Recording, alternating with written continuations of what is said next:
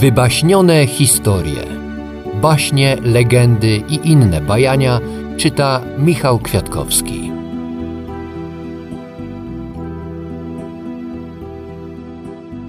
Legenda o piaście kołodzieju.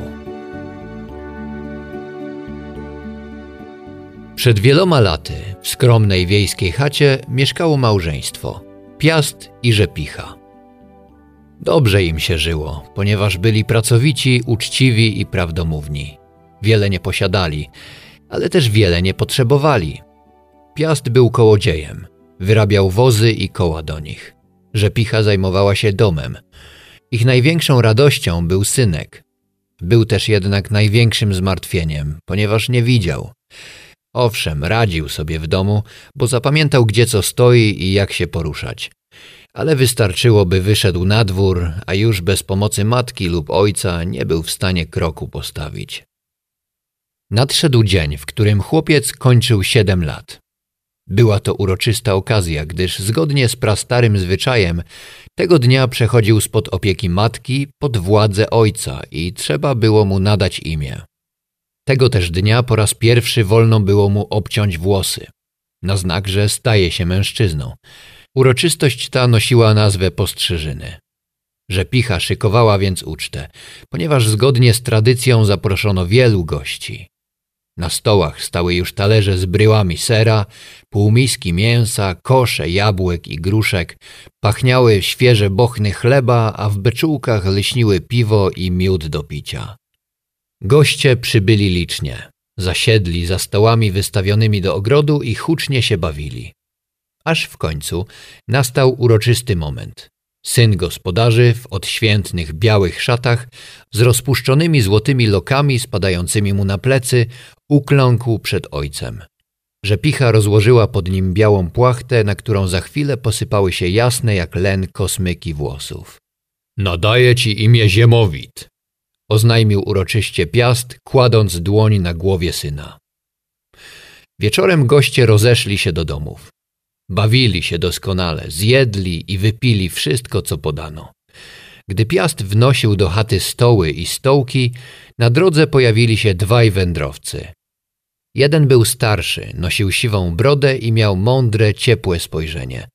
Drugi, młodszy, patrzył niezwykle ciepło, a jego włosy lśniły jak złoto. Obaj wyglądali na zmęczonych daleką drogą. Ich szaty pokrywał kurz. Piast zaraz zaprosił ich do chaty i zaproponował, by zatrzymali się na noc. Rzepicha zmartwiła się jednak, co gościom podać do jedzenia. Przecież po uczcie nic nie zostało. Pobiegła jednak do spiżarni, mając nadzieję, że znajdzie tam choćby kawałeczek sera lub pajdę chleba. Jakież było jej zdziwienie, gdy zobaczyła półki uginające się od żywności. Było tam wszystko, co miała rano: ser, chleb, mięso, owoce, ryby, piwo i miód. Tylko wszystkiego dwa razy więcej. Przetarła ze zdumienia oczy, ale ponieważ nic nie zniknęło, zawołała po cichu piasta, aby i on zobaczył ten cud. Skąd się to wszystko wzięło? zapytał z podziwem piast. Wędrowcy siedli za stołem, jedli i pili dosyta, gawędząc przyjaźnie z gospodarzami. Dowiedzieli się, z jakiej okazji przez cały dzień trwało święto i spytali, czy mogą pobłogosławić chłopca. Aby podziękować za waszą gościnność, wyjaśnili. Piast zawołał Ziemowita. Wtedy młodszy z wędrowców nakreślił nad jego głową znak krzyża i spojrzał w niebo, jakby w podzięce za coś.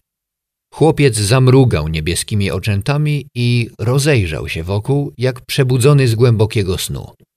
Mamo, tato, zawołał, ja widzę. To samo będzie widział twój naród, piaście, a ród pochodzący od ciebie będzie mu w szczęściu i powodzeniu przewodził przez długie lata. Powiedział starszy z wędrowców, po czym nagle obaj zniknęli. Zapanowała cisza. Piast i Rzepicha wpatrywali się w miejsce, gdzie przed chwilą jeszcze stali obaj nieznajomi i nie wiedzieli, co powiedzieć.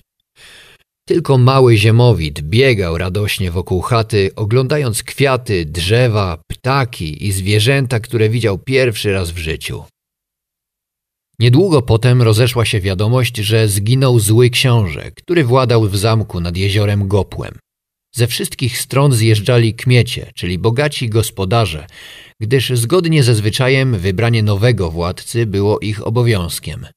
Wielu z nich mijało w swej podróży skromną chatę Piasta. Pytano go o zdanie, kto ma zostać królem, gdyż Piast był mądrym człowiekiem i umiał sensownie doradzić. Coraz szerzej rozchodziła się też wieść o cudownym odzyskaniu wzroku przez Ziemowita i wszyscy chcieli zobaczyć chłopca na własne oczy. Jedna rzecz tylko dziwiła odwiedzających. Że picha podejmowała każdego jedzeniem i napojem, a spiżarnia zawsze była pełna. W końcu najstarszy z kmieci zapytał. Wiemy dobrze, Piaście, że jesteś mądrym człowiekiem i zręcznym w swoim zawodzie. Ale jak to możliwe, że masz dość jedzenia, by nakarmić wszystkich, którzy cię odwiedzają? I jeszcze ci zostaje. To nie moja zasługa, odpowiedział Piast. Podróżni, którzy uzdrowili Ziemowita, musieli i to sprawić. Czekaliśmy na znak i oto jest, rzekł starzec. Piast powinien zostać księciem. Niech rządzi! zakrzyknęli zgromadzeni wokół kmiecie. I tak Piast Kołodziej został księciem i panem nadgoblańskiego zamku. Był władcą mądrym i roztropnym, dbał o dobro poddanych, więc kraj pod jego rządami rozkwitał i umacniał swoją siłę, aż zaczął się liczyć w całej Europie. Potomkowie Piasta także zostali królami i książętami, a żaden z nich nigdy nie zapomniał, że wywodzi się z ludu i ludowi jest winien szacunek i opiekę.